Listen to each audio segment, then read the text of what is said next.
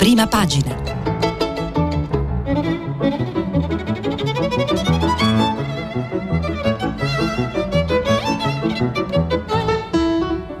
Questa settimana i giornali sono letti e commentati da Jacopo Iacoboni, giornalista politico della stampa. Per intervenire telefonate al numero verde 800 050 333. Sms e WhatsApp, anche vocali, al numero 335 56 34 296. Buongiorno a tutti, bentrovati. Eh, prima di iniziare vi ricordo che stiamo pubblicando i, mes- i, vostri messaggi sul sito di Radio 3 e poi ne leggeremo qualcuno. E, mh, c'è una notizia che è arrivata questa, questa, notte in Italia, è stato appena eletto il nuovo sindaco di New York, un'ultima ora. Eh, Eric Adams è un sindaco democratico afroamericano, è un ex agente di, di polizia e, e, insomma prenderà lui il posto di Bill de Blasio. Insomma, e, il sindaco di New York è una figura importante, poi magari ci, ci, torneremo poi dopo. Prima di iniziare la lettura di tutti i giornali e, e la nostra consueta lettura innanzitutto dei titoli di tutti i giornali per capire dove campeggia soprattutto di nuovo la questione della conferenza sul clima di Glasgow. E, vi vorrei leggere però una, una notizia su, mm, che apre il giornale Formiche, un giornale che si occupa soprattutto di geopolitica e di politica internazionale e che è abbastanza trascurata nei, nei, nei quotidiani. Eh, che ci faceva il capo della CIA a Mosca? Um, leggo dall'articolo di Gabriele Carrer su Formiche. William Barnes, già ambasciatore a Mosca, ha incontrato Nikolai Patrushev, fedelissimo di Vladimir Putin e potente segretario del Consiglio di sicurezza. Eh, Barnes è tornato a Mosca. L'ex ambasciatore statunitense in Russia, oggi direttore della CIA, ha incontrato Nikolai Patrushev, segretario del Consiglio di sicurezza. Si è parlato, chissà se in russo, lingua parlata come l'arabo e il francese da Barnes, delle relazioni tra i due paesi, Russia e America ha fatto sapere in un risicato comunicato l'organo per la sicurezza nazionale russa e ha confermato un portavoce dell'ambasciata statunitense a Mosca senza aggiungere ulteriori dettagli. A giugno, durante il loro comitato in, in Svizzera, il presidente statunitense Joe Biden e quello russo Vladimir Putin, di cui Patrushev è un pedelissimo, si erano impegnati a mantenere aperti i canali di comunicazione e questa visita, che giunge in una fase delicata nelle relazioni tra i due paesi alla luce delle recenti offensive informatiche con attacchi ransomware partiti dalla Russia in direzione Stati Uniti, sembra testimoniarlo. La stessa agenzia russa sottolinea come i due, al primo incontro da quando Barnes è alla guida dell'agenzia, si erano incontrati in precedenza nel 2013. L'occasione era stata una visita a Washington di Patrushev con il diplomatico statunitense che all'epoca era vice segretario di Stato di Barack Obama, per il quale gestiva il delicato dossier del nucleare iraniano di cui ehm, ehm, di due anni più tardi alla firma del trattato. Sempre la TAS ricorda che Patrushev mantiene contatti regolari con Jake Sullivan, consigliere per la sicurezza nazionale del presidente americano Joe Biden. Quest'anno hanno parlato sei volte al telefono e si sono incontrati una volta, continua la, l'agenzia.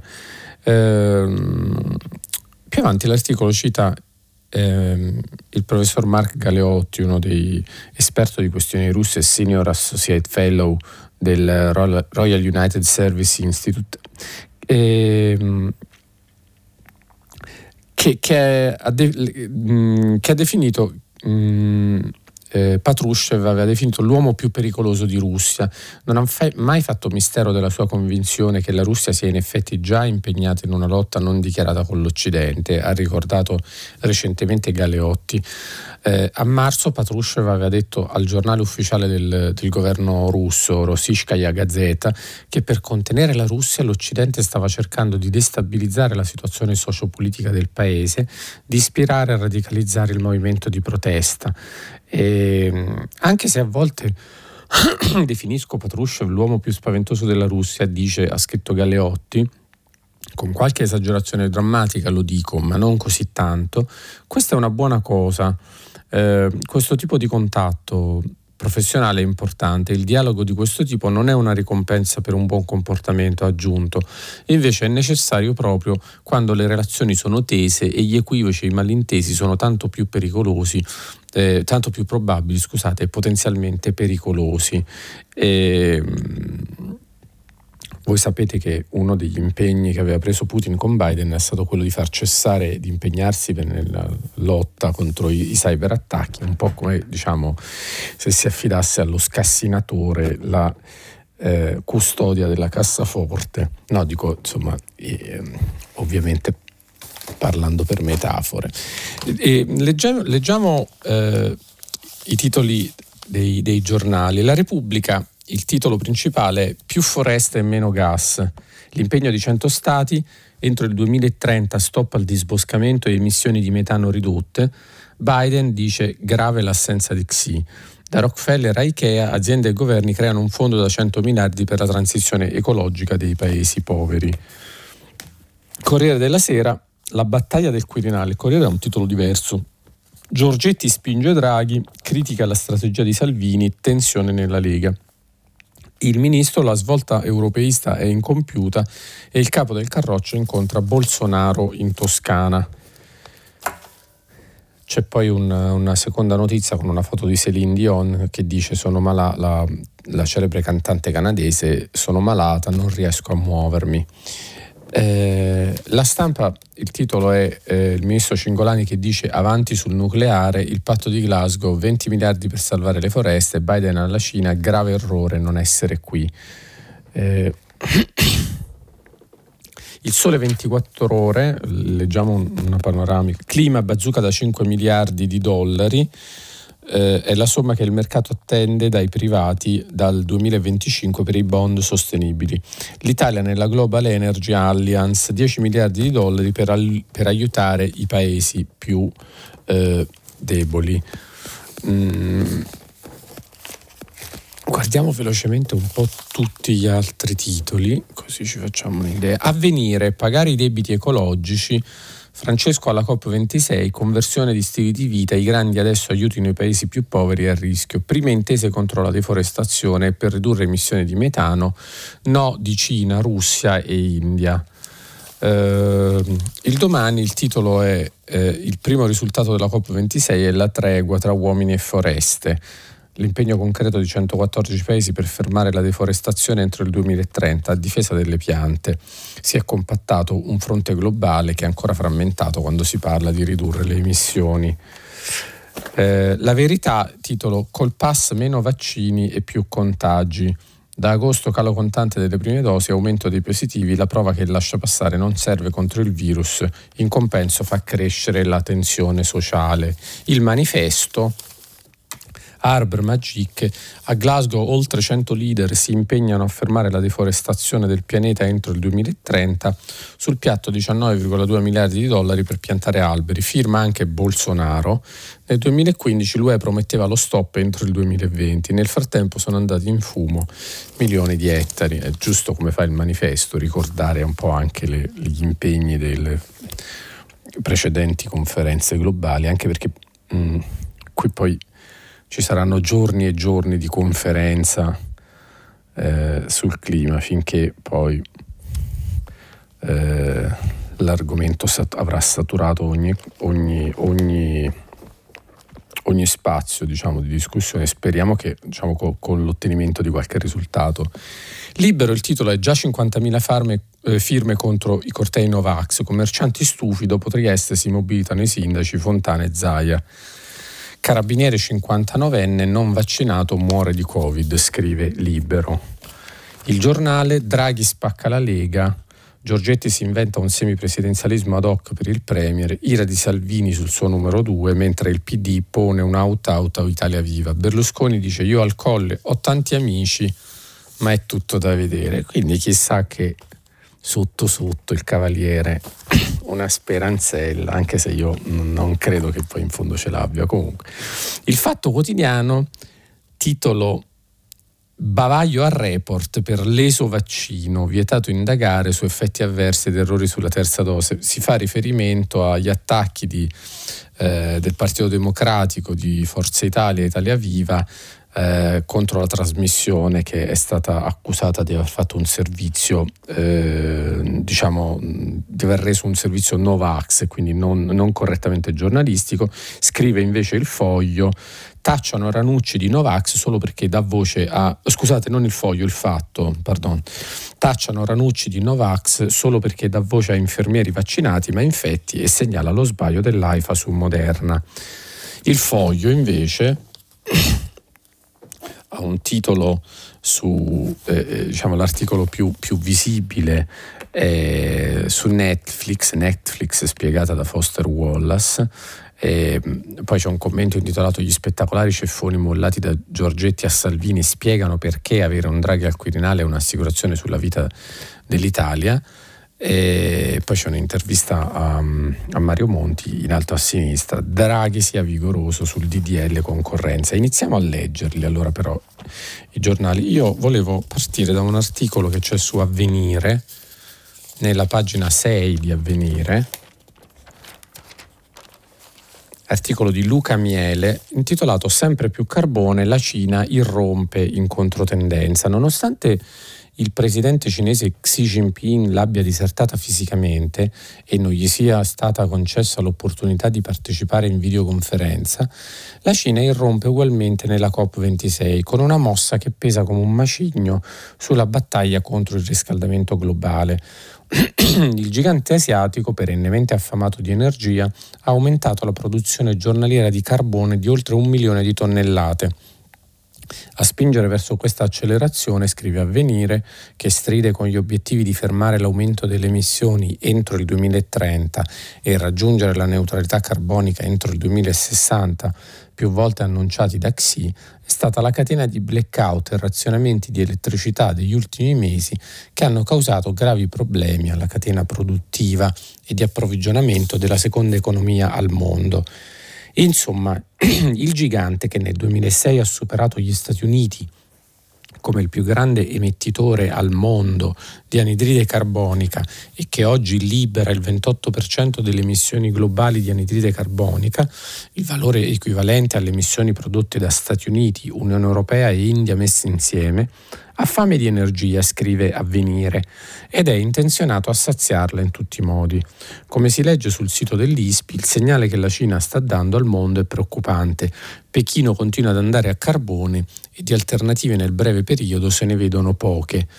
I dati dimostrano che Pechino sta spingendo sul carbone. Nel 2020 la Cina ha estratto 3,84 miliardi di tonnellate di carbone, il valore più alto dal 2015. Alla fine di ottobre, dopo vari interventi, la produzione giornaliera di carbone aveva raggiunto 11,72 milioni di tonnellate, un record negli ultimi anni. Secondo l'EIA, l'agenzia statistica e analitica del Dipartimento dell'Energia del governo statunitense, dal carbone la Cina ha ricavato il 58% dell'energia che ha consumato nel 2019. Nella prima metà del 2021 sono stati costruiti 18 nuovi altiforni per l'acciaio. Eh, Pechino ha una quota mondiale di produzione del 50% e 43 centrali elettriche a carbone. Nel 2020 i combustibili fossili costituivano l'87% del mix energetico interno della Cina, con il 60% occupato dal carbone, il 20% dal petrolio e l'8% dal gas naturali.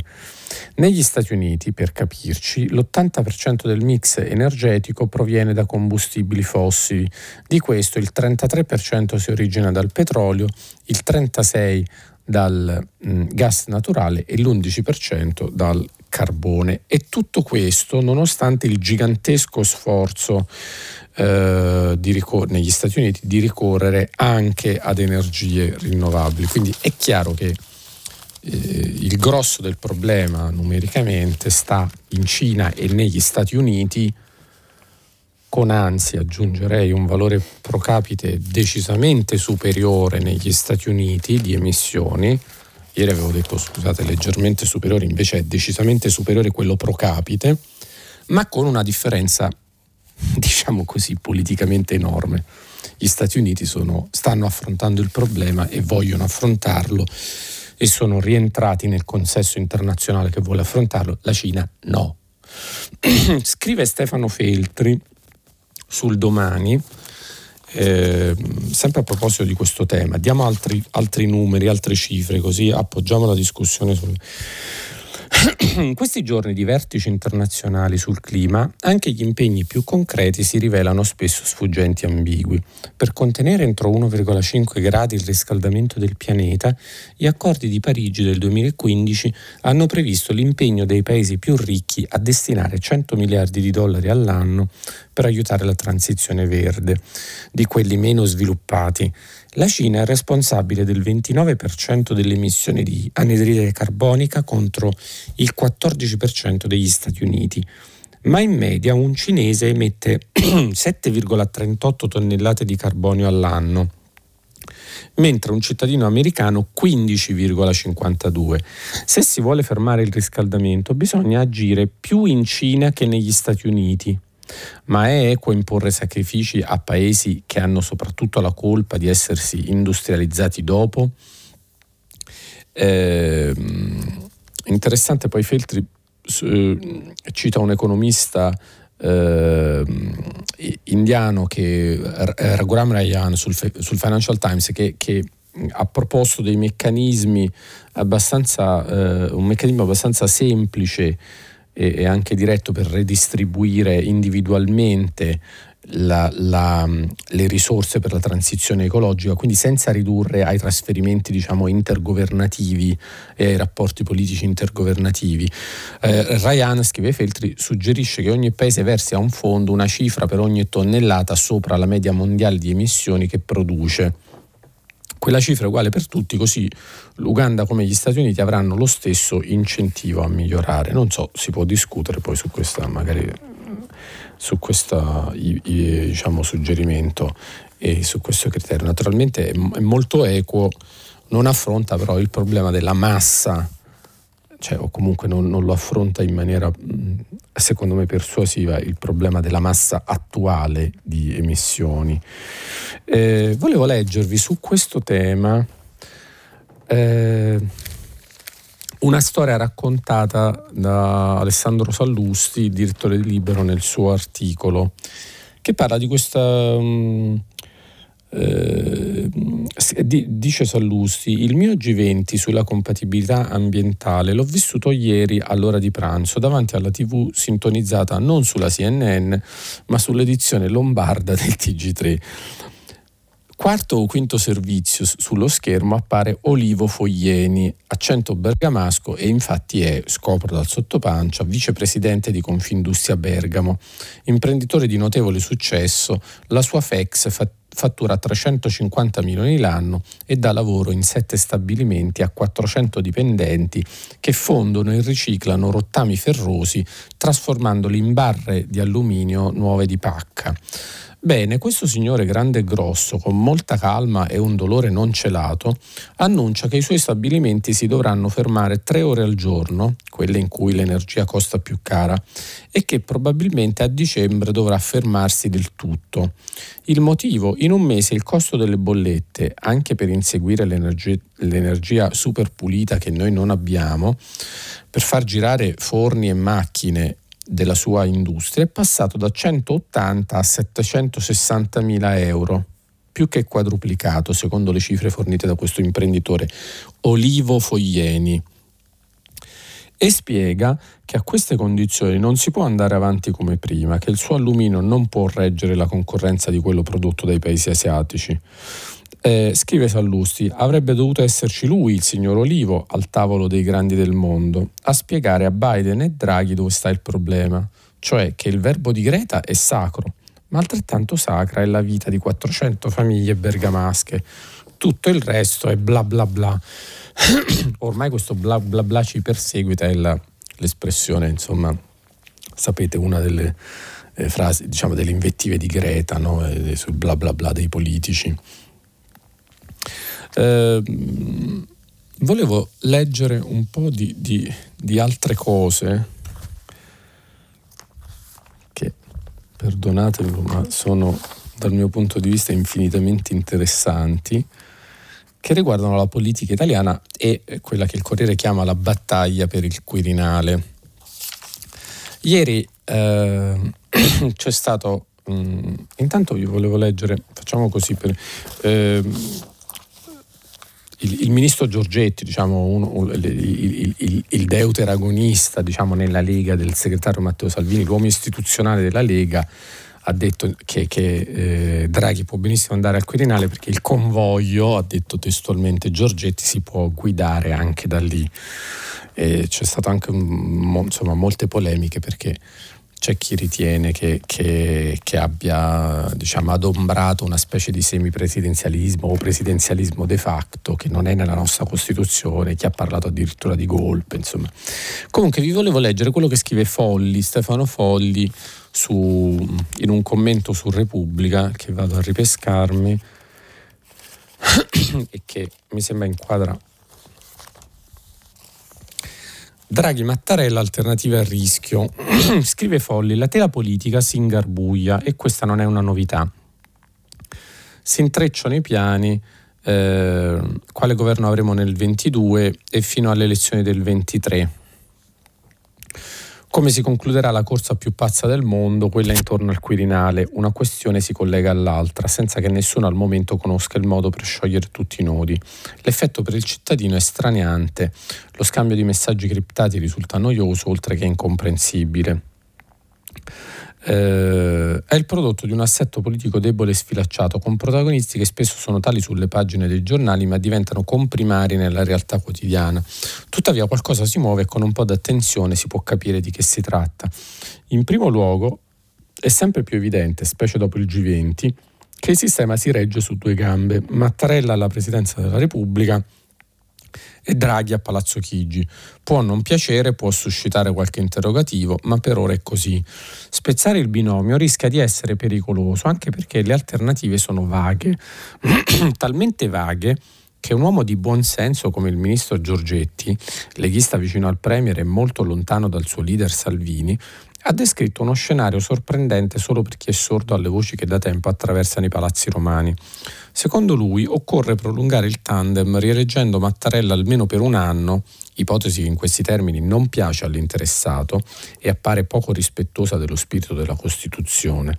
Se ciò non è possibile, si deve realizzare un semipresidenzialismo di fatto, portando Draghi al vertice istituzionale, ma con l'intesa che sia lui a tirare i fili del governo attraverso, si suppone, un fidato collaboratore a Palazzo Chigi.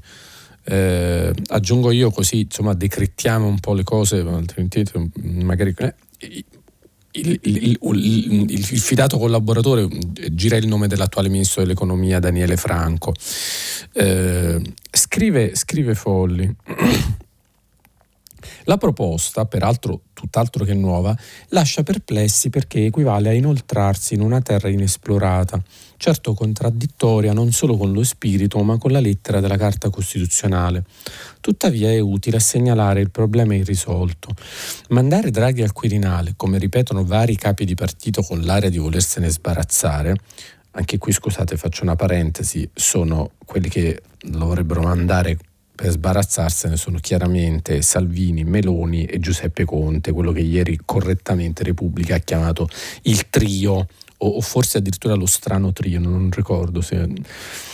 Eh, Mandare Draghi al Quirinale, scrive Folli, rischia di creare un grave scompenso. Se Draghi fosse un semplice notaio delle istituzioni, non servirebbe al Paese che invece ha fiducia in lui come guida di governo. Se al contrario salisse al colle con l'ambizione di essere un De Gaulle, si scontrerebbe con una realtà ben diversa dalla Francia del 58. Tra l'altro il semipresidenzialismo francese fu instaurato da De Gaulle attraverso una nuova Costituzione, prima e non dopo la sua elezione alla presidenza della Repubblica. In altri termini, la complessa architettura politica italiana, secondo le parole di Biden nei suoi colloqui a Roma, non va forzata, Essa prevede, possiamo immaginare, che Draghi resti a Palazzo Chigi alla testa di un governo meno nervoso dell'attuale e infatti non è un caso che Giorgetti rilanci la sua linea volta a rendere la Lega un partito centrista prossimo ai popolari tedeschi, la stessa posizione dei Federica e degli Zaia, mentre Salvini coltiva l'amicizia col brasiliano Bolsonaro. Immagine plastica della divaricazione in atto. La logica conclude Folli, vorrebbe quindi che l'attuale Presidente del Consiglio proseguisse il suo lavoro mentre Mattarella resta al Quirinale come garante degli equilibri. Altre soluzioni sono certo possibili, ma appaiono insidiose. Un sistema debole non può permettersi l'instabilità. Poi se volete magari ne parliamo anche dopo. Certo siamo inchiodati al, al, alla, alla mancata riforma istituzionale, alla grande debolezza poi dei partiti eh, del resto siamo in questa situazione anche perché i partiti che hanno vinto le elezioni del 2018 hanno combinato dei chiari disastri politici e quindi poi insomma hanno poco da lamentarsi della debolezza della politica. Ehm, su questo volevo leggervi anche un pezzetto dell'articolo di Francesco Bei su Repubblica Giorgetti boccia Salvini un incompiuto. Due fatti, scrive Bei, apparentemente scollegati fra loro, hanno rimesso ieri al centro della scena Salvini e le sue scelte politiche. Il primo, il presidente Bolsonaro ha, comm- ha commemorato a Pistoia i caduti della brigata brasiliana che contribuirono a liberare l'Italia dal nazifascismo. E, se la notizia fosse stata questa, semplicemente non sarebbe stata una notizia. Quello che ha fatto scalpore e ha provocato l'indignazione di molti è stata la passerella del leader leghista accanto all'amico Jair. Normale cortesia istituzionale, gra- gratitudine per l'estradizione di Battisti, le spiegazioni delle poche voci moderate del mondo leghista nel loro evidente imbarazzo non fanno che illuminare l'elefante nella stanza che Salvini finge di non vedere. Il leader del Carroccio del resto opera così, un linguaggio apparentemente moderato unito a messaggi politici dirompenti, come quello della foto con Bolsonaro. Perché dell'internazionale sovranista ed estremista di cui Salvini si onora di far parte, Bolsonaro è una star assoluta, seppur declinante, è quasi una caricatura, tanto le sue posizioni e il suo concreto agire politico si collocano al di fuori di qualunque partitura democratica e occidentale. Quindi diciamo qui eh, c'è poi una cosa divertente, ve la leggo che scrive Bay. Giorgetti ha paragonato Salvini a Bud Spencer, no? all'eroe buono che dà, però insomma, una concezione un po' discazzottata della politica. E scrive Bay su Repubblica: Giorgetti ha sbagliato metafora cinematografica, non è Bud Spencer, è fracchia la belva umana. A questo punto, però, dovrebbe trarne le conseguenze. E sì, io non so se è così, però comunque fa ridere questa... Eh, poi, poi, faremo un discorso a parte con Bay sui, sui, suoi riferimenti, sul suo immaginario cinematografico, però ci tira fuori Fracchia e la, e la belva umana. E lo redarguiremo nelle, nelle sedi opportune. Ehm, volevo, ci sono tante cose che mi sono appuntato, fatemi guardare quanto tempo abbiamo. Eh, sul Corriere, a pagina 19, la notizia importante eh, insomma, di questi giorni, però c'è, c'è un, un, intervento di, eh, di Giuseppe Remuzzi, eh, vaccino eh, vacciniamo i bambini dai 5 a 11 anni. Anche per i più piccoli i benefici superano i rischi, così possono tornare a giocare insieme come prima scrive eh, Remuzzi. Naturalmente eh, mh, mm, poi ci sono un po' di dati. 37 eh, milioni di bambini che potenzialmente potrebbero essere vaccinati contro il Covid in Europa, poco più di 3 milioni in Italia, altri 28 milioni negli Stati Uniti. 143 sono le vittime, i bambini americani tra i 5 e gli 11 anni ad aver perso la vita dopo aver contratto il coronavirus. I minorenni USA deceduti sono stati 520, quindi c'è questo intervento di Remuzzi. Sapete che nei giorni scorsi c'è stata l'autorizzazione della FDA, la Food and Drug Administration americana, a somministrare il vaccino ai bambini americani anche dai 5 agli 11 anni, il vaccino Pfizer, in una dose che è eh, quantitativamente un terzo della dose riservata agli, agli adulti. Sulla questione dei diritti, anche qui volevo leggervi in DL Zan, c'è stata mi ero messo da parte il manifesto se lo ritrovo. Sapete che nei giorni scorsi mh, mm, c'è stata la, eh, insomma è stata fatta abortire in Parlamento il DDL ZAN che aggiungeva un, eh, alcune protezioni, mm, soprattutto secondo me diciamo, culturali, cercava di introdurre alcune eh, diritti ulteriori, protezioni ulteriori per alcune comunità, per esempio quella LGBT, eh, sancendo per esempio l'identità di genere. E, insomma, si discute molto sul, sul, fallimento, sulle colpe del fallimento, sui modi sguaiati con cui questo fallimento è avvenuto. Gli applausi della, della destra in aula sono stati un'altra delle pagine buie qualunque cosa poi uno voglia pensare del, del, disegno di legge. Comunque sul manifesto c'è una, una um, lettera di un lettore alla, a Norma Rangeri. Eh, cara Norma, sul divorzio e aborto fu centrale il Parlamento. Scrive Franco Corleone. Eh, eh, Condivido l'editoriale per l'esultanza da stadio con cui è stato accolto il voto di affossamento di una legge, il DDL ZAN. Sento però l'esigenza di puntualizzare eh, una cosa. Sono rimasto perplesso sull'affermazione che, che, in Italia per affermare i diritti bisogna fidarci solo delle risposte della società e non dal Parlamento. E si è ricordata la battaglia sul divorzio e, e sull'aborto. Eh, Corleone scrive che la legge sul divorzio fu approvata dal Parlamento il 1 dicembre del 1970 ed è nota come la legge Fortuna Baslini. Loris Fortuna fu socialista con Marco Pannella, protagonista di una straordinaria lotta popolare, insomma ricorda che il Parlamento fu centrale. Eh, risponde Norma Rangeri, la legge per il divorzio approvata dal Parlamento fu il risultato, come riconosce anche Franco Corleone, di una lunga lotta politica extraparlamentare della quale furono protagoniste insieme ad altri soggetti e movimenti le donne italiane. Non a caso il PC, inizialmente assai restio a sposare quella causa, credendo erroneamente che proprio le donne non fossero favorevoli a questa battaglia, votò a favore della legge solo perché in corso d'opera aveva capito che nel paese c'erano organizzazioni politiche, sociali e culturali radicali movimenti che spingevano in quella direzione. La più grande forza della sinistra, almeno a quei tempi, che coincidono con la nascita del manifesto, in prima linea proprio nella battaglia culturale, con il quaderno Famiglia e Società Capitalistica, era spesso un passo indietro.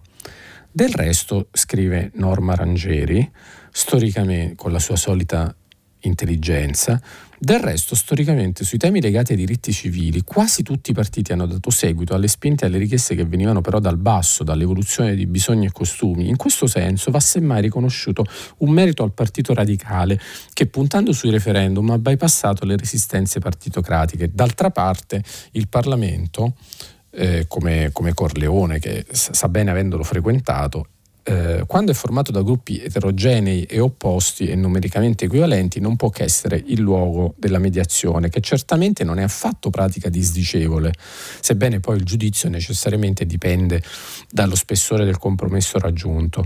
Ma questa sua natura lo colloca oggettivamente un passo indietro rispetto alle spinte innovatrici e dirompenti della società, come evidentemente il voto sulla legge Zan ha purtroppo confermato. Io qui sono meno ottimista di Norma Rangeri perché Credo che proprio seguendo l'impostazione del suo discorso, che io condivido, la, la, forse quello che si sente, di cui si sente appunto poca la forza o comunque eh, di cui secondo alcuni punti di vista si sente addirittura la mancanza, è una forte pressione della società civile, una pressione culturale per ampliare diciamo, i diritti. Evidentemente non siamo a quella mobilitazione che ci fu negli anni 70 per altri diritti civili o comunque non siamo a qualcosa di, di analogo e di paragonabile. Siamo invece, vi leggo dal sito della stampa, una storia che abbiamo scritto intitolata Mussolini vi brucerebbe tutti a Ferrara l'ultima vergogna di un'escalation omofoba italiana. Ehm, hanno lanciato petardi e piccioni contro dei giovanissimi gay.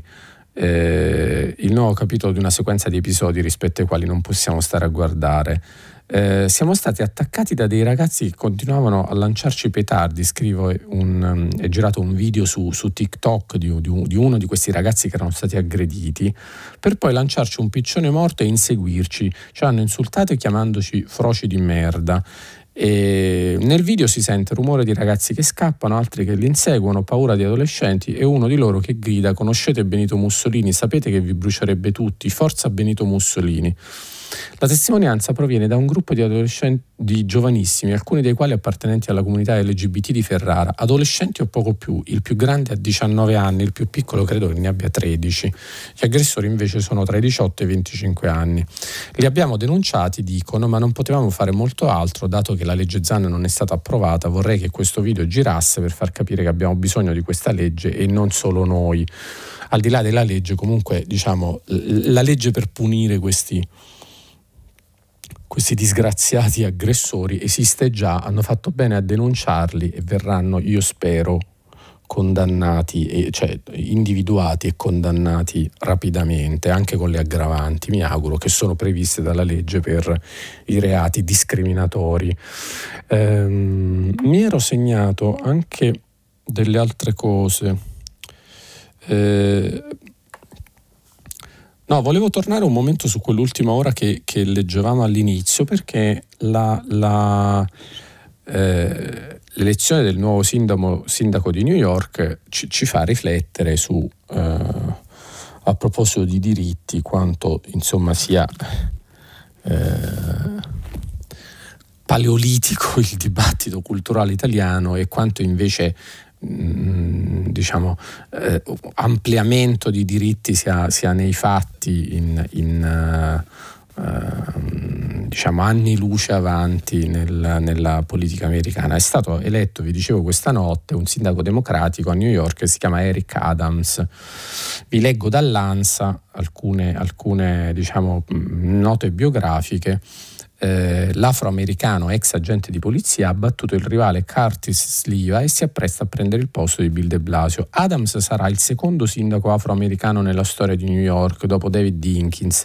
Vegano, 61 anni, Adams è cresciuto nel Queens. A 15 anni era stato arrestato insieme al fratello ed è stato aggredito dalla polizia. L'episodio lo ha convinto a diventare un agente per riformare il dipartimento. Dopo 20 anni nel New York Police Department, Adam è andato in pensione nel 2006 si è candidato al Senato nello Stato di New York, incarico che ha mantenuto 2000, eh, fino al 2013, poi è stato eletto presidente del, del, eh, di Brooklyn, del municipio di Brooklyn a New York. Eh, ecco, chissà se, se, tra gli aggrediti di, di, Ferrara, tra i giovani gay aggrediti di Ferrara, da, mh, a Ferrara non ci sia qualcuno che magari diventi un grande sindaco tra qualche anno e ne tragga la forza per, per fare una battaglia politica e, e non antipolitica. Diciamo. Eh, ci sono, c'erano, mi sono segnato varie altre cose, fatemi guardare se abbiamo il tempo. Eh, sì, abbiamo ancora tempo per due cose, secondo me. Fatemi ritrovare un secondo Repubblica, perché qua sono sommerso dalle carte, perché qua saltiamo da una cosa all'altra, ma appunto è lo, stile della casa. Su Repubblica, eh, a pagina 17, eh, c'è una storia raccontata da Rosario di Raimondo. A Rimini l'onda Novax mette in crisi gli ospedali, già 137 sanitari sospesi. Questa è una cosa di cui non avevamo parlato in questi giorni, però insomma. Trieste chiama, Rimini risponde, urlano i manifestanti nelle piazze del centro che anche oggi marceranno sul ponte di Tiberio, ma l'asse Novax sulle sponde dell'Adriatico è molto più di uno slogan. Nel cuore della Romagna ogni quattro persone ce n'è una non vaccinata. Negli ospedali si fanno i conti per sostituire medici e infermieri sospesi e in Consiglio Comunale, dopo le ultime elezioni amministrative, siede un eletto del movimento 3V, il partito che reclama verità e libertà sui vaccini. Non è l'unico. Anche un altro candidato ce l'ha fatto un mese fa. Dove? A Trieste. Esiste quindi un movimento 3V. Rimini risponde, non da oggi, ma da più di un decennio. Qui sono germogliate le associazioni contro l'obbligo vaccinale che l'Emilia Romagna introdusse per i bambini a scuola. Qui sono fioccati i primi ricorsi in tribunale. Qui alcune idee si sono radicalizzate, espressione che ricorda ben altri contesti. Oggi in provincia solo il 75% della popolazione vaccinabile ha completato il ciclo contro il Covid. Da Ravenna a Forlì si supera l'80%, in tutta la regione si tocca l'86%.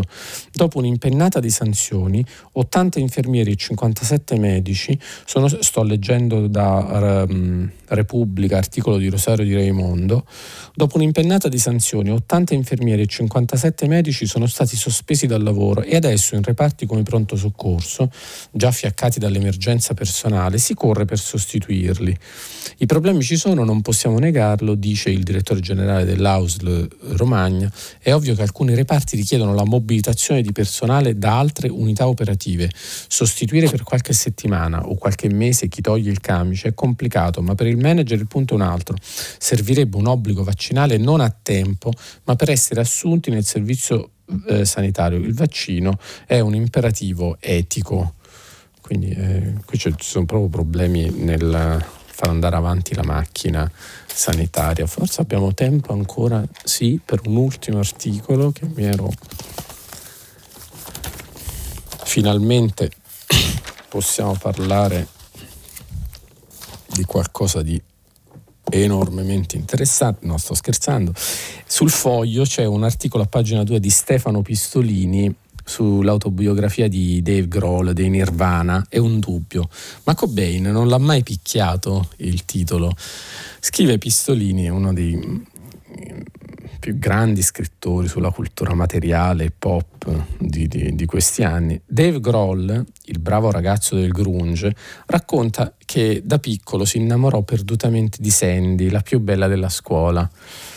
Ecco, poi mm, voi capite come sono nati Nirvana. Dopo una settimana di fidanzamento, la ragazza gli disse di non sentirsi pronta per una relazione stabile. Fu così che il giovane Dave, devastato dal dolore, decise di immolare il resto della vita al rock and roll, arruolandosi negli Scream, la band della sua Virginia suburbana che portava le insegne dell'hardcore punk. Più di 30 anni dopo, lo stesso Grohl, ormai nella venera- eh, stella venerata del rock eh, americano, non smette d'essere uno stagionato tipo per bene dei sobborghi e anche un padre affettuoso che si sobbarca un viaggio aereo attraverso una dozzina di fusi orari per non perdersi il ballo scolastico in cui deve danzare con la figlia, riuscendo pure ad arrivare in tempo come in uno zuccheroso happy ending, non fosse che la luce dei suoi occhi all'uscita lo pianta in asso per andare a bere con gli amici e lui si becca un avvelenamento alimentare sul volo di ritorno per ricongiungersi alla band. Questa è la vita secondo Groll, che tra i due episodi citati ha trovato il modo di diventare il batterista dei Nirvana, il confidente di Kurt Cobain, nonché, dopo il suicidio dell'amico, il band leader chitarrista dei Foo Fighters, campioni di incassi alfieri primari dell'ultimo rock da stadio americano. Fantastico Groll, e quanto diversa la sua vita da quella di Kurt Cobain. Abbiamo finito la, la, rassegna stampa di oggi, la lettura dei giornali, e mm, ora un po' di pubblicità e poi il filo diretto con le domande degli ascoltatori. Jacopo Iacoboni, giornalista politico della stampa, ha terminato la lettura dei giornali di oggi. Per intervenire chiamate il numero verde 800 050 333. Sms e WhatsApp, anche vocali, al numero 335 56 34 296. Si apre adesso il filo diretto di prima pagina. Per intervenire e porre domanda a Jacopo Iacoboni, giornalista politico della stampa, chiamate il numero verde 800 050 333. Sms e WhatsApp, anche vocali, al numero 335 56 34 296. La trasmissione si può ascoltare, riascoltare e scaricare in podcast sul sito di Radio 3 e sull'applicazione Rai Play Radio. Eccoci, ben, bentornati in studio. Sentiamo, apriamo il filo diretto con gli ascoltatori. Pronto? Pronto, buongiorno. Buongiorno. Buongiorno, sono Andrea D'Alecco e tutto buona giornata a lei. Salve Andrea, buongiorno. Per l'ospitalità. Eh, io semplicemente volevo fare un intervento a proposito di quelli che sono gli impegni presi nel G20 e anche nel CUP26. No? Uno di questi impegni, per esempio, è, è quello che riguarda la deforestazione. No? È questo impegno che dice eh, nel 2030 prendiamo l'impegno di fermare la deforestazione. Allora io vorrei semplicemente però capire come interpretare questo impegno, se dobbiamo risultare oppure se c'è eh, se c'è un, non dico l'inganno, insomma, dov'è il trucco, perché che cosa significa fermare la deforestazione nel 2030? Non significa nulla se per esempio per il 2030 avremo distrutto tutto quello che c'era da distruggere e non c'è più nulla eh, da riforestare. No? Ehm, quello che voglio dire, più che dire nel 2030 fermiamo la deforestazione, bisognerebbe dare un, uh, un impegno, un limite per quello che è il tasso di deforestazione attuale, perché non vorrei che poi dire nel 2030 fermeremo la deforestazione diventi un incentivo per dire allora intanto adesso deforestiamo il doppio, il triplo, il quadruplo che poi dovremo fermarsi. Cioè, mi sembra, mh, mm, non so come la interpreta lei, però mi sembra uno di quegli impegni che sono molto ehm, emotivi sulla, nella forma, no? sulla carta, però concretamente non significano nulla. Guardi, Andrea, sono totalmente d'accordo con lei, eh, cioè, davvero del tutto. P- posso solo aggiungere qualche cosa, qualche elemento e qualche eh, notizia, perché poi mh, quando ci sono queste, questi vertici internazionali uno puntualmente si dimentica tutti i precedenti, no? Sembra, viviamo in un presentismo che presenta che, che, che, che, rappresenta questi vertici come delle svolte eh, epocali, no? del, del, dei raggiungimenti importantissimi e purtroppo molto spesso non, non, le cose poi non, non, sono così, non vanno così. E, eh, non voglio dire che si riducano sempre a business as usual, però molto, molto spesso non succede anche questo.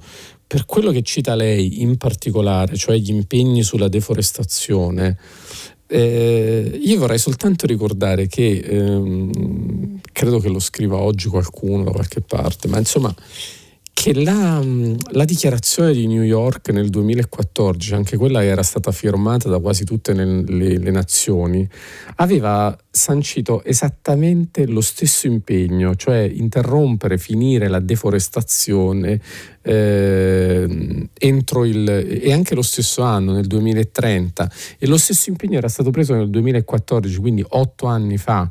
Eh, cioè, da questo punto di vista noi stiamo continuando a ripetere dei cahiers di, di, di vertici precedenti senza che, che, ci sia eh, come dire, eh, una verifica poi puntuale di quello che, che, in realtà è lo stato dell'opera, cioè di quello che nel frattempo sta, sta accadendo. Per di più, cioè, lei fa bene a dire che, che, queste sono risorse proprio immediatamente deperibili, cioè muoiono.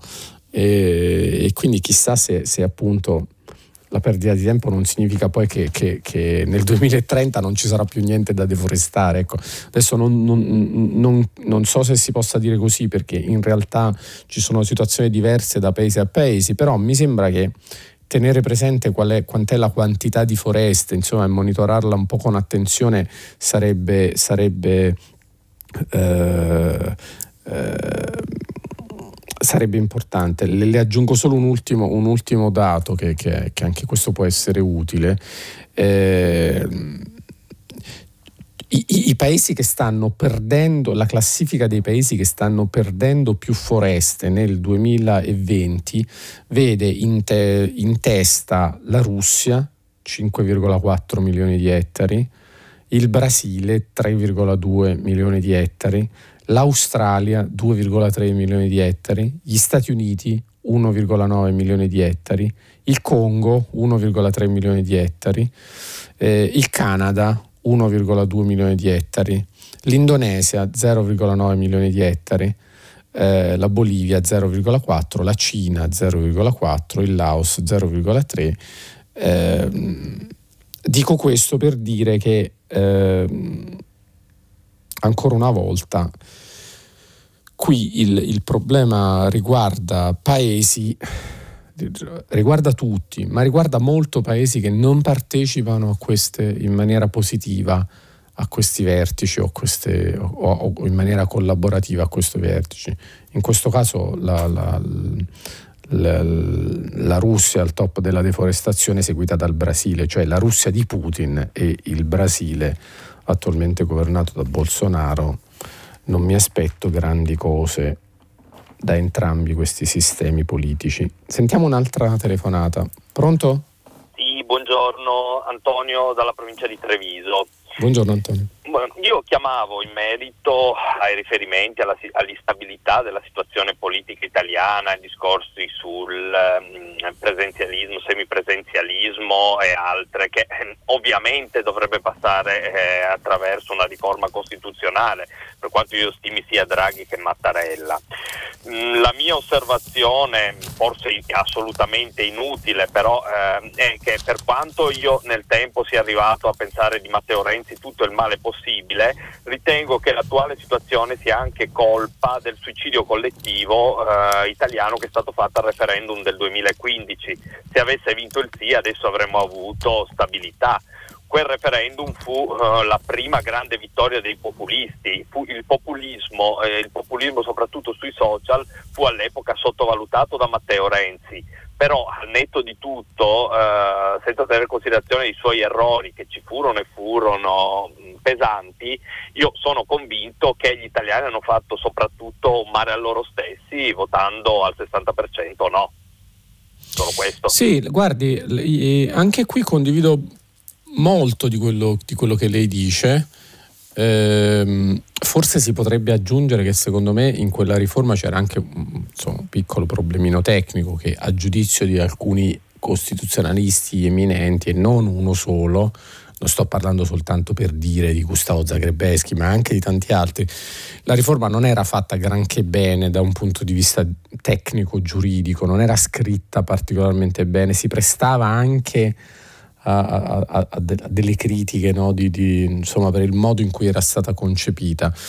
E sono invece molto d'accordo con quello che dice lei, assolutamente molto nel pensare che il 2015 sia stato un anno di svolta nel mondo di operazioni coordinate di interferenza estera utilizzando eh, i social network soprattutto per aggredire le democrazie, dividere le democrazie, sfruttare, enfatizzare, amplificare le fratture esistenti nelle democrazie, facendo abortire e fallire eh, qualunque eh, eh diciamo tentativo di, di, di, riforma che andasse nel senso di un rafforzamento della democrazia.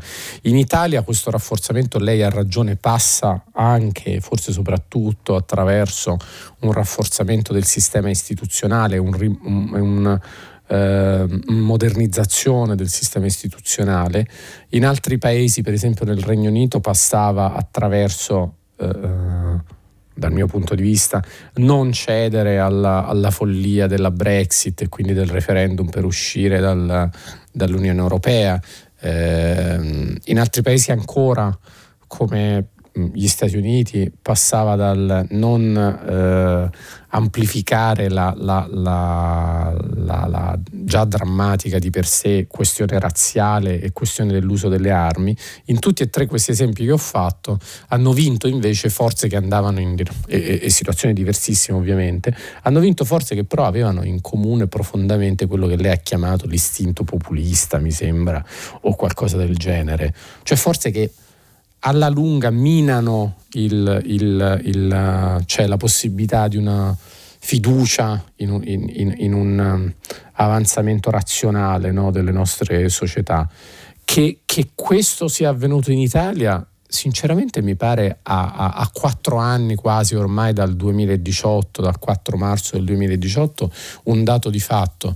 Abbiamo un parla- uno dei peggiori parlamenti della storia abbiamo eh, la presenza forse, forse, dico forse perché poi queste comparazioni sono sempre diciamo opinabili, però insomma eh, eh, una delle classi parlamentari eh, con la maggior presenza di individui incapaci, abbiamo partiti che sono stati eletti sull'onda di eh, altro che il no al referendum, come dice lei, partiti che sono stati eletti sull'onda del eh, una cultura reazionaria contro l'immigrazione, una cultura anti-europea e contraria alla moneta unica che, che in realtà, come poi diciamo, eh, sappiamo e come poi adesso si sta diciamo, eh, eh, mostrando in maniera anche plastica con la presenza di Draghi a Palazzo Chigi, diciamo l'euro è quello che, che ci ha salvato appunto whatever it takes. Eh, ecco, io, io, penso che la situazione sia questa. Il referendum è stato uno dei, non so se quello simbolico, unito lei ha fatto bene però anche a citare gli errori di, di Matteo Renzi, perché eh, sai, non è che si può soltanto eh, lamentarsi dell'emersione del populismo senza, senza diciamo, accorgersi poi che, che, che, anche le battaglie che lei per esempio mi sembra di condividere sono state fatte male e, e perdendo quindi insomma di, di, di efficacia e di forza. Eh, sentiamo un'altra telefonata, pronto? Pronto? Sì. Mi sente? Sì, buongiorno, sì. sono Rossella da Teramo. Buongiorno Rossella. Allora, buongiorno. Io volevo intervenire su diciamo, critiche che sono state mosse alla trasmissione Report, che è una trasmissione che guardo con interesse, eh, però mh, ho una mia opinione. Eh, senza per carità mh, mettere mai il bavaglio a nessuna trasmissione, tantomeno a quella.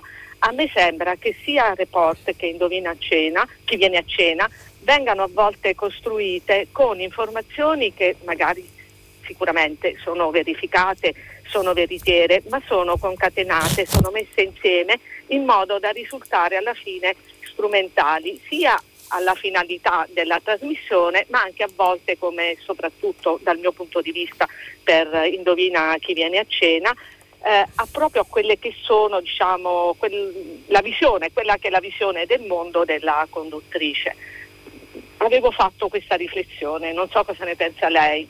Buongiorno, grazie.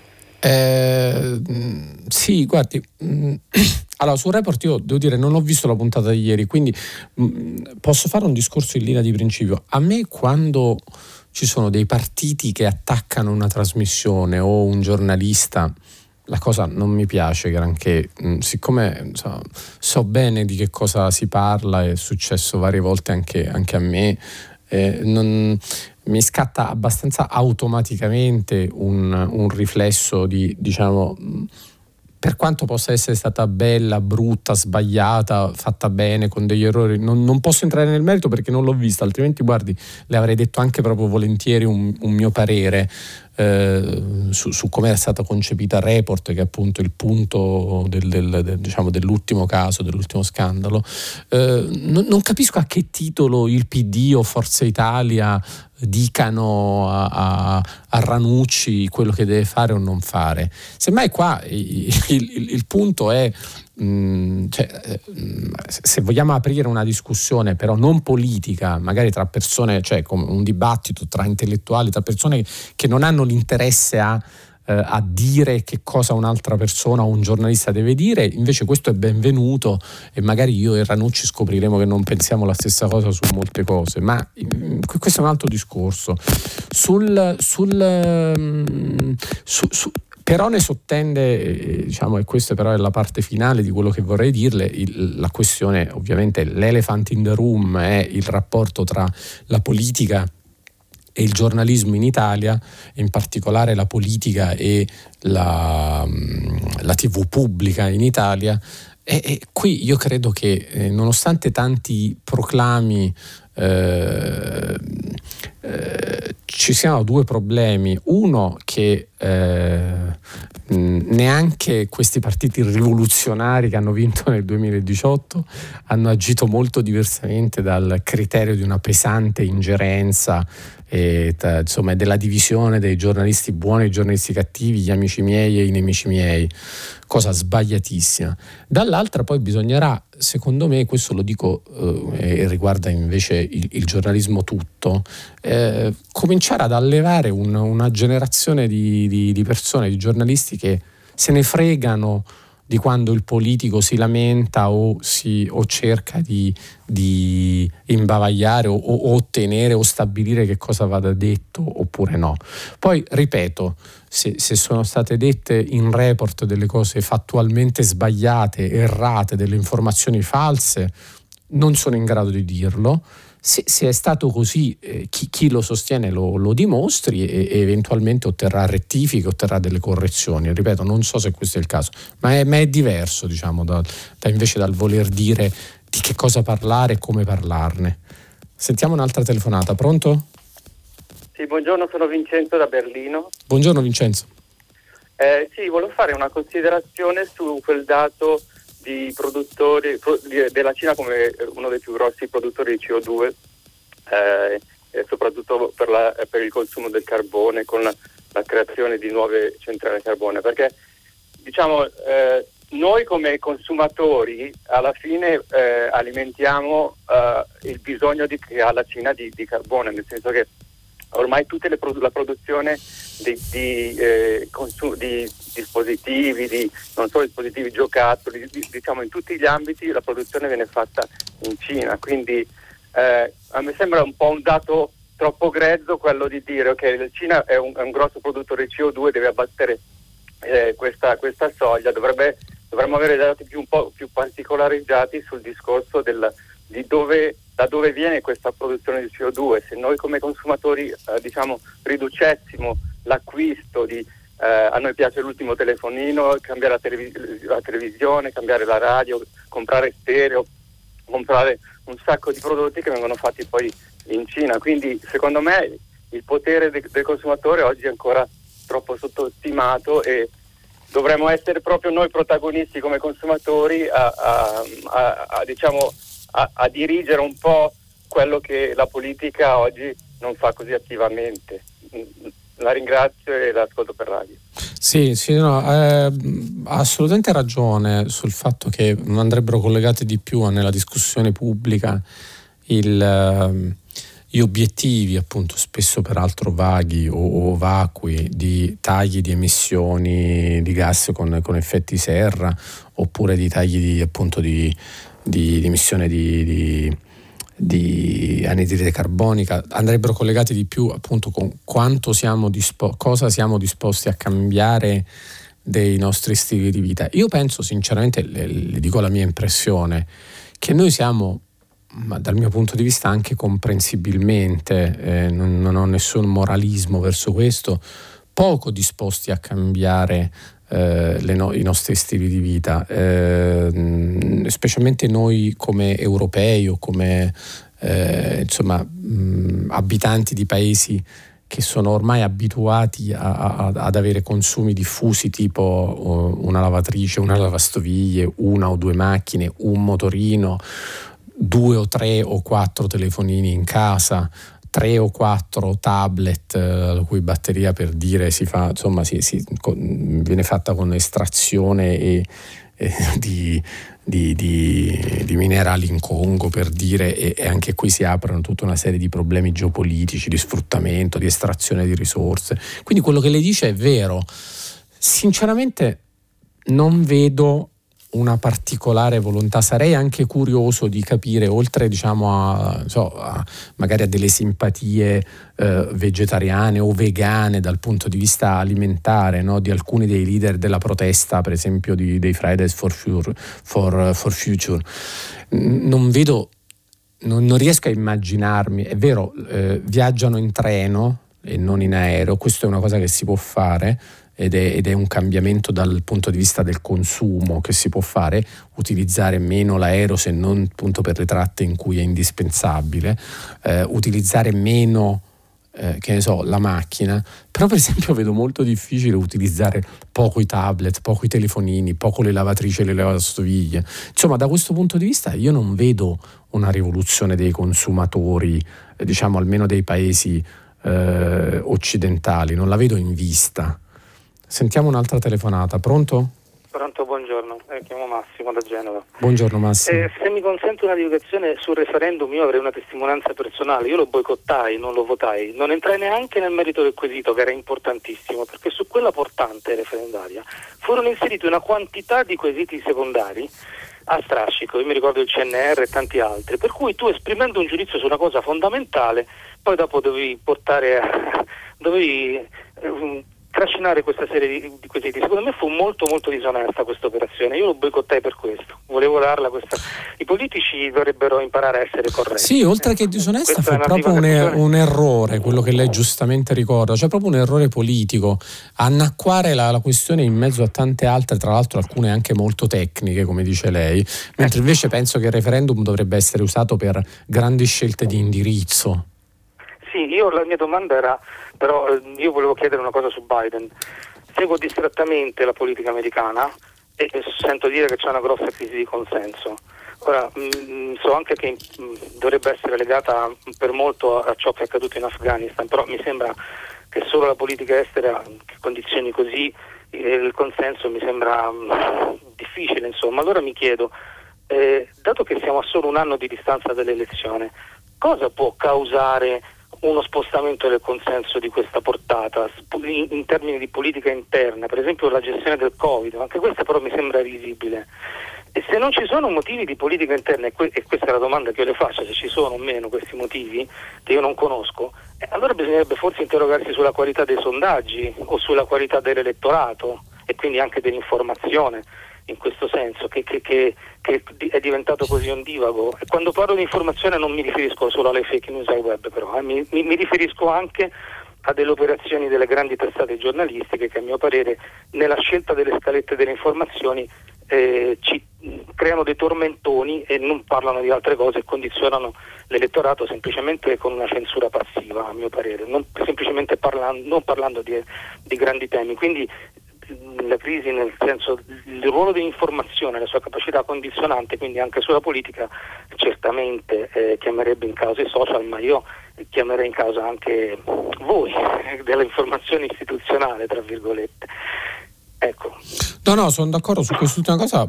Io sono sempre disposto a prendermi tutte le colpe diciamo, che, che, riguardano i giornali, nel senso che non penso affatto che ci sia una specificità dei social nel dettare l'agenda oppure nel eh, inserire o omettere alcune cose. Penso che, che, che i giornali continuino ad avere una, una grande responsabilità in questo, anche se sul discorso dell'agenda bisognerebbe poi eh, far fare un, una riflessione davvero lunga, cioè posso accennare un, un, un, piccolo pensiero qui alla luce della mia esperienza io sono sempre più convinto che la fruizione anche dei contenuti giornalistici passi sempre di più attraverso diciamo, l'articolo istantaneo. Non penso affatto che sia morta, anzi penso che i dati di lettura eh, dei giornali non sono mai stati, sto parlando dei giornali, come dire, eh, anche ovviamente di dati di, di, lettura digitale, non soltanto dei giornali cartacei, non, non, abbiano mai avuto una platea di lettori così vasta come adesso nel mondo e anche in Italia. Penso che però la fruizione avvenga attraverso art, diciamo, eh, gli articoli puntuali, le firme, le persone che scrivono, i singoli articoli e la formazione dell'agenda sia fatta molto di meno dal giornale cartaceo a cui mi sembra si riferisse lei e molto di più da un mix, diciamo, da un, da un piatto informativo che è determinato da tanti fattori eh, che concorrono a eh, delineare l'ambiente informativo dentro cui noi siamo. Cioè, per farla breve, eh, quello che dice lei era giusto su, insomma, per uno scenario insomma, di una decina d'anni fa, cioè in sostanza i grandi giornali fanno la, e le tv fanno l'agenda eh, politica, credo che sia sempre meno vero di ora in ora, nel senso che eh, le informazioni comunque sono per lo più ancora veicolate attraverso articoli di giornali, ma l'agenda non, non, è più compattamente creata da un giornale di carta, l'agenda è quella che ognuno di noi si crea nel suo piatto informativo.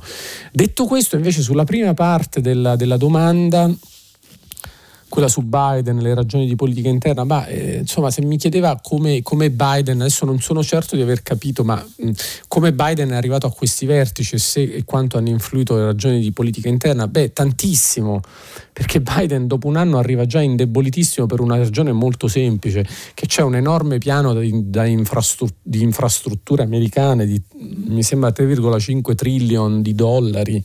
Eh, che, su cui i, i, democratici si sono uh, completamente divisi e spaccati in due. Sono, c'è chi non glielo vuole finanziare, eh, diciamo la, la, parte radical del partito, e, e, e, chi invece è a favore di questo, di questo piano, la parte corporate diciamo, dei democratici americani. Biden arriva in questa condizione eh, a, a, ai vertici di Roma e di Glasgow.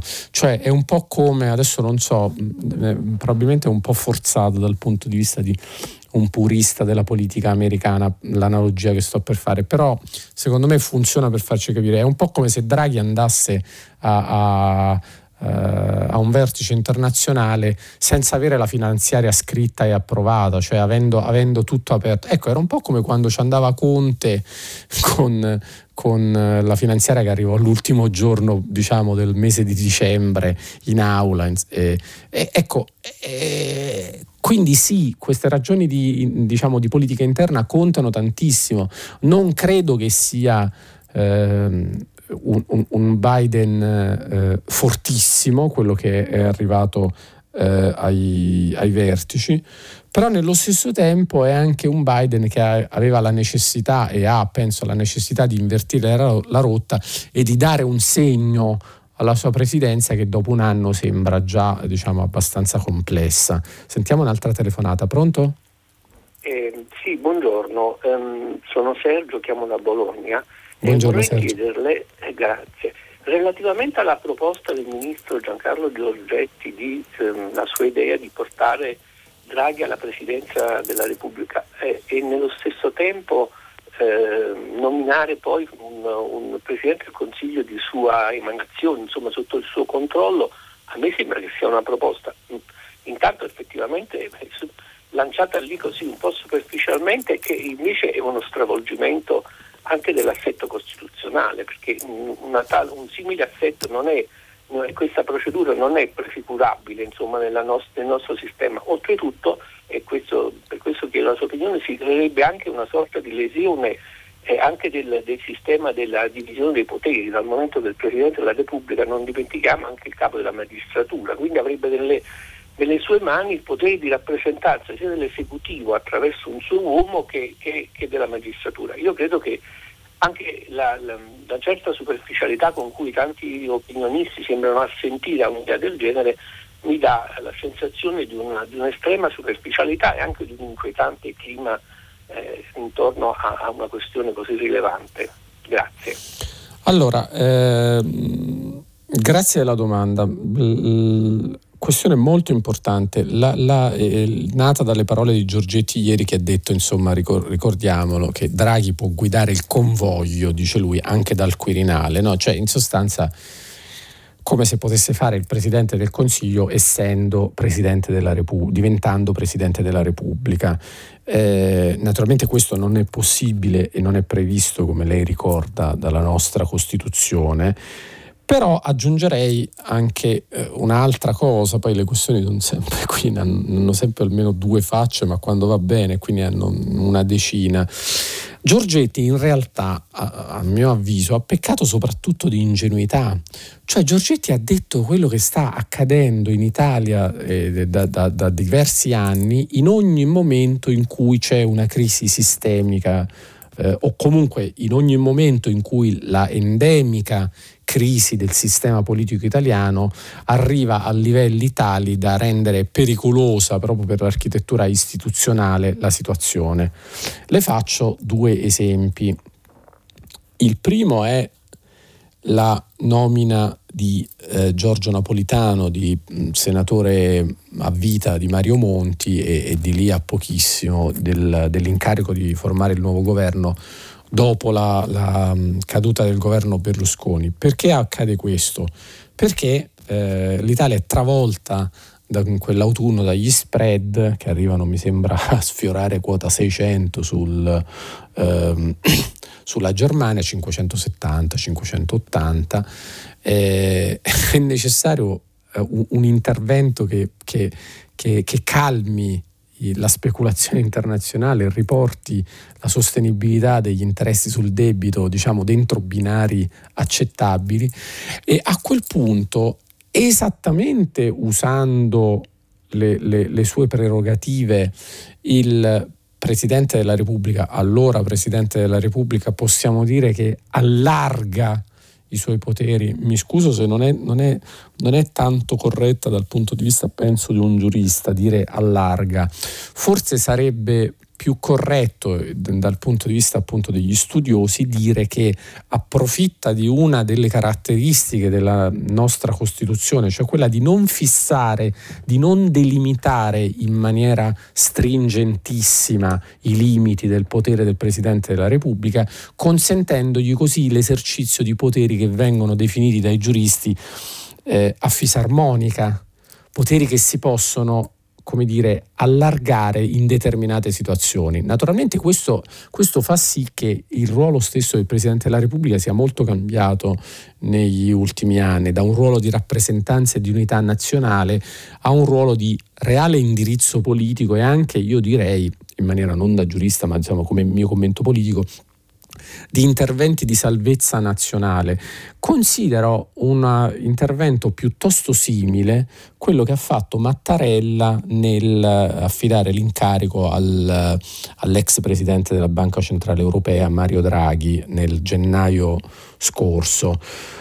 In questo caso eh, anche qui c'era in, in gioco una, una, questione meno evidente degli spread, ma altrettanto rischiosa, cioè il, il, insomma, i fondi del Recovery Fund, il PNRR e l'Europa che chiedeva una serie di garanzie abbastanza precise nel, per concedere davvero questi fondi. E, un governo italiano precedente che era in una situazione piuttosto complessa, non solo per il venir meno della maggioranza politica, ma anche per eh, una serie di risultati molto modesti nella gestione della pandemia e nella prima fase del piano di vaccinazioni, a quel punto Mattarella che cosa fa? Eh, sceglie, un, non si limita a dare un incarico, ma chiaramente dà un incarico, come anche oggi abbastanza correttamente, secondo me, Folli scrive, che crea due gambe del sistema, cioè di cui una è il, nuovo, il presidente incaricato Mario Draghi e l'altra è il Quirinale. Credo che ci troviamo esattamente in questa situazione e nessuno griderebbe al, al golpe o al semipresidenzialismo, eh, perché poi, eh, come è ovvio, Mattarella è stato rispettosissimo di tutte le prerogative del Presidente del Consiglio Draghi.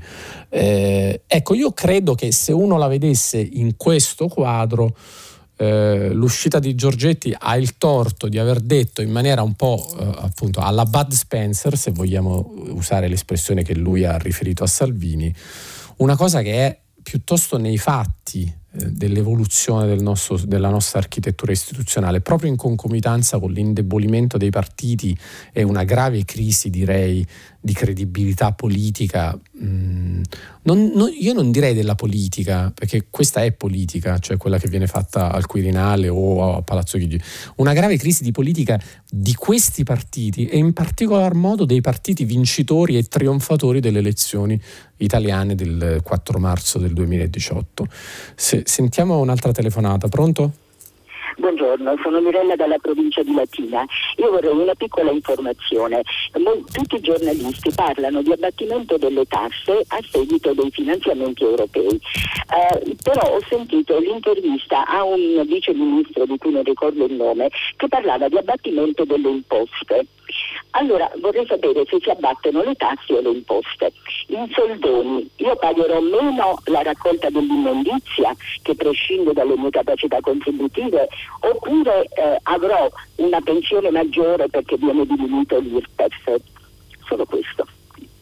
Eh, signora, quando è stata fatta questa domanda, più o meno, eh, al, al, ministro Franco, al ministro dell'economia, cioè eh, lei sa che, lei sicuramente lo sa che ci sono una decina di miliardi, ha detto il, il Presidente del Consiglio, di riduzione delle, delle, delle tasse. Franco ha, ha, parlato sostanzialmente di... Eh, diciamo, di alcuni principi cardine a cui è, è ispirata la, la, la manovra, no? e che sarà la riduzione, la semplificazione, la, la progressività quindi anche delle tasse hanno, menzionato, e anche la, la, la lotta all'evasione.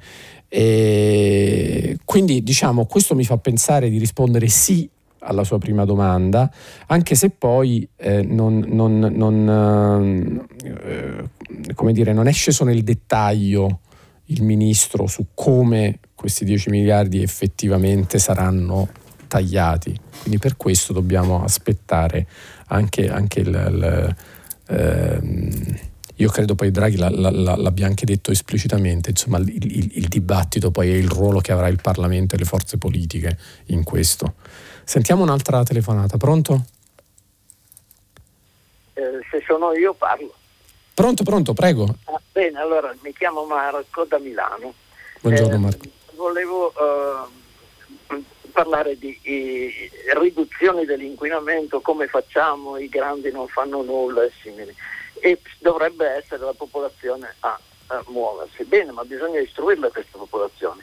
Per esempio, quale cittadino italiano che va al super a comprare delle arance, trovandole solo ecuadoriane, eh, israeliane, neanche un'arancia italiana, proprio la patria delle arance, eh, non comprerebbe quelle ecuadoriane che sono lì pronte per essere acquistate, magari a prezzo minore di quelle italiane?